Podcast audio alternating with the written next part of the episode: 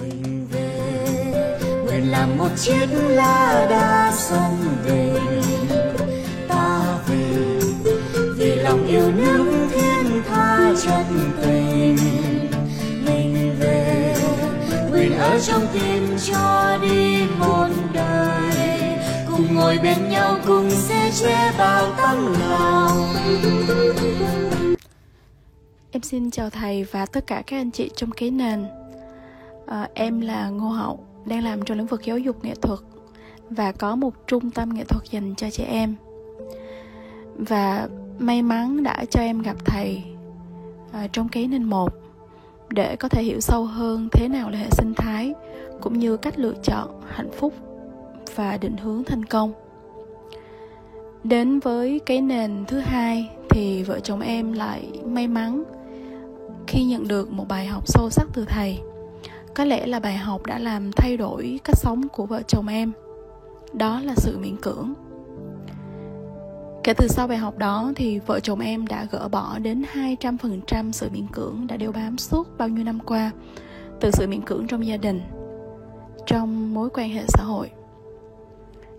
Vợ chồng em đã hoạch định cuộc sống, thời gian chính là dành cho thứ nhất là công việc kinh doanh, thứ hai chăm sóc gia đình và giáo dưỡng con cái, thứ ba là tạo giá trị chia sẻ cho xã hội, và đặc biệt là trong lĩnh vực giáo dục nghệ thuật cho trẻ em.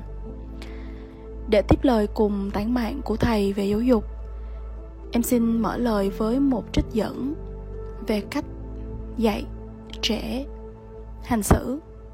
Đoạn trích dẫn có nội dung như sau ạ.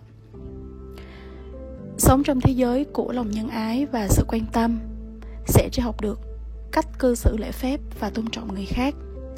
Nếu sống trong môi trường luôn nhận được sự khích lệ, trẻ sẽ trở nên tự tin. Nếu sống trong môi trường khoan dung, trẻ sẽ học được chữ nhẫn. Nếu sống trong môi trường thân thiện, trẻ sẽ hiểu rằng thế giới này là một nơi tốt đẹp để sinh sống. Có rất nhiều người hỏi là tại sao vợ chồng em lại theo đuổi về lĩnh vực về giáo dục, mà lại là giáo dục nghệ thuật, một ngành không có chỗ đứng rõ ràng chính thống trong xã hội và thực tế là đang diễn ra ở Việt Nam. Em thì chỉ có một câu duy nhất để trả lời cho cái câu hỏi đó. Em vẫn chọn về giáo dục, và em muốn nhìn thấy những đứa trẻ Việt Nam phải được lớn lên trong hạnh phúc và luôn giữ được tinh thần sáng tạo. Bởi vì mỗi đứa trẻ chỉ có một lần phát triển duy nhất trong đời. Nếu chúng ta dạy sai, sẽ không có cơ hội để làm lại. Vì mỗi đứa trẻ có một cách học riêng, có năng lực riêng, nên chúng ta phải bồi đắp, nuôi dưỡng để những đứa trẻ đó phát triển lên một cách đúng đắn nhất. Trong quá trình phát triển của một đứa trẻ từ lúc sinh ra cho đến trước 15 tuổi là cái giai đoạn vàng để trẻ phát triển và hình thành nhân cách. Em xin chia sẻ thêm một khía cạnh khác về giáo dục nghệ thuật. Thực chất giáo dục nghệ thuật chính là sự hướng dẫn để khám phá và ươm mầm cho năng khiếu sáng tạo ở trẻ. Nhiều ba mẹ thường áp đặt con trẻ phải sáng tạo theo mong muốn của người lớn, nhưng đây thực sự là một sự áp đặt sai lầm, vì mọi thứ trong con mắt của trẻ không giống như người lớn. Chúng ta cần phải tôn trọng sự phát triển của trẻ. Chúng ta phải làm sao để trẻ cảm nhận rằng chúng đang được yêu thương, được quan tâm, được khích lệ. Ba mẹ phải tránh tạo áp lực cho trẻ, vì trẻ chưa có đủ khả năng để chịu áp lực đó. Và bằng cách nào đó để giữ cho trẻ luôn trong trạng thái được yêu đời, hãy để cho trẻ phát triển theo cách tự nhiên nhất, theo đúng với lứa tuổi của mình. Bằng cách nào đấy, chúng ta cần dạy cho trẻ sự sáng tạo, dạy cho trẻ cách lắng nghe, dạy trẻ cách áp dụng luật chơi và dạy trẻ tinh thần thắng thua. Nếu thắng thì con hãy giữ tinh thần đạo đức, sự khiêm tốn. Nếu thua thì con cũng đừng buồn và hãy giữ cho mình một tinh thần thoải mái và điềm tĩnh, đồng thời học cách chấp nhận để vượt qua điều đó. Em muốn chia sẻ về áp lực thông qua một câu chuyện có thật từ một gia đình của người bạn em, về sự nguy hiểm của việc cha mẹ vô tình tạo áp lực cho con nhưng lại không chia sẻ và thấu hiểu con. Cậu bé đó từ một đứa trẻ rất là ngoan, tình cảm, nhưng dưới sự áp đặt và sống vì sự kỳ vọng của cha mẹ từ lúc nhỏ, từ lúc khi mà cậu bé chỉ khoảng 5-6 tuổi, thì đến một ngày cậu đã lựa chọn một kết thúc sự sống của mình ở tuổi 22. Khi mà cậu đang ở ngưỡng cửa gần bước qua năm thứ 3 của Đại học Y Dược, bạn ấy đã ra đi trước cái sự đau đớn tột cùng của ba mẹ. Và ba mẹ của bạn ấy là dường như sụp đổ, bởi vì bao nhiêu sự kỳ vọng của con là dường như là tan biến hết. Nhưng ba mẹ lại vô tình hiểu ra được một điều rằng là để mà khi mà trước khi bạn kết thúc cái sự sống của mình thì bạn đã trải qua một cái sự trầm cảm rất là nặng, bởi áp lực học hành, lo sợ ba mẹ sẽ thất vọng, và còn nhiều những lý do tế nhị khác mà em không có tiện nêu ra ở đây. Đó là một đứa trẻ đã trưởng thành. Vậy thì có bao giờ các ba mẹ nghĩ những đứa trẻ 7-8 tuổi cũng có những áp lực tương tự, bởi những phản chiếu trong những cuộc nói chuyện của người lớn mà vô tình con trẻ nghe được? Vì hành vi của trẻ hấp thụ một cách thụ động những thông tin tiếp nhận của người lớn, và từ đó là phản chiếu ngược ra lại trong những cái hành vi của trẻ. Nếu mà nghe qua tâm sự của những đứa trẻ thì người lớn chúng ta sẽ vỡ ra rất là nhiều điều.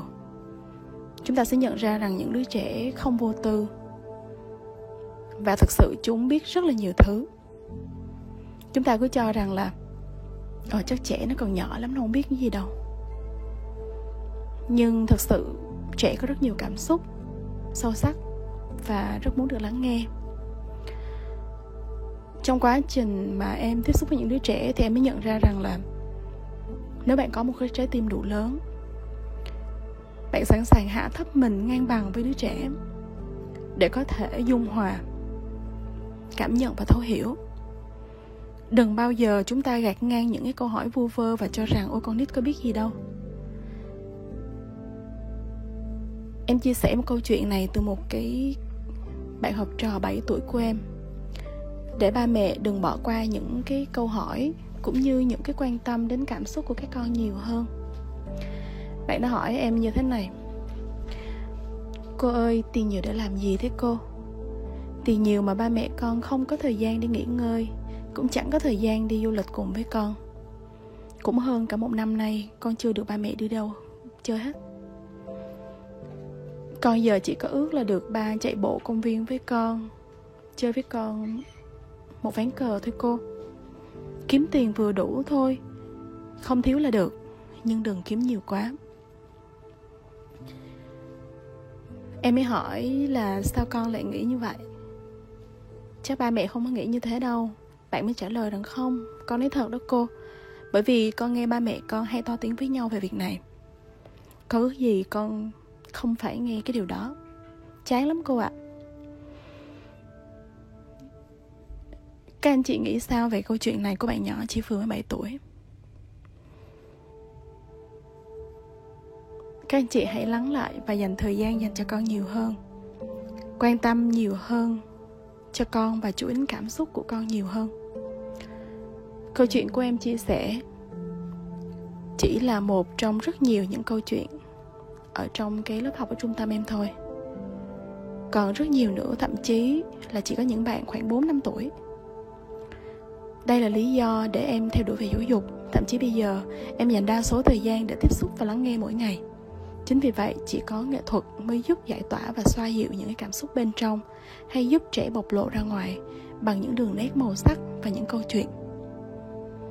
Nếu có cơ hội thì em sẽ chia sẻ nhiều hơn cùng với thầy và các anh chị. Để khép lại câu chuyện hôm nay thì em xin gửi lời biết ơn sâu sắc đến thầy, cũng như cơ duyên đã gặp gỡ và trở thành một thành viên của cái nền. Hệ sinh thái cái nền cùng tạo nên những giá trị tốt cho xã hội. Em xin chúc thầy cùng với các anh chị trong cái nền luôn thật nhiều sức khỏe và bình an.